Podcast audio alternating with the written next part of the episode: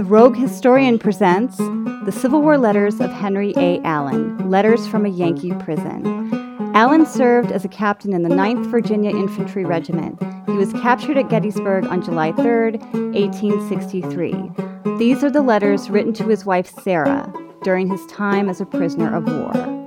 Don't want to miss a single letter? Be sure and subscribe on iTunes. Johnson's Island, near Sandusky, Ohio, August 11th, 1863. Dear Sarah, Your letter has been received. I at the same time received one from George Baines, stating that he had sent me money which I had gotten. The check for before his letter came to hand. It was a check for $100, one half to me and the other to a young friend of his, who was a prisoner here from Alabama. I, of course, returned my thanks to him for his kindness. I made the acquaintance of his friend and paid him the money. I received a letter from Mrs. Weaver for her son. Your letter was received, I think, on the 4th. I had written you before I received yours and requested George Bain to inform you of the fact.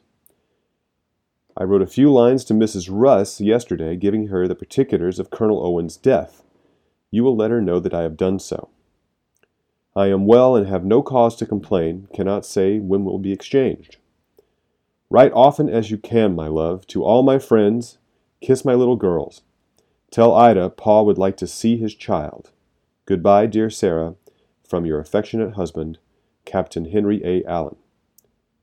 My thanks to Bowers for money received.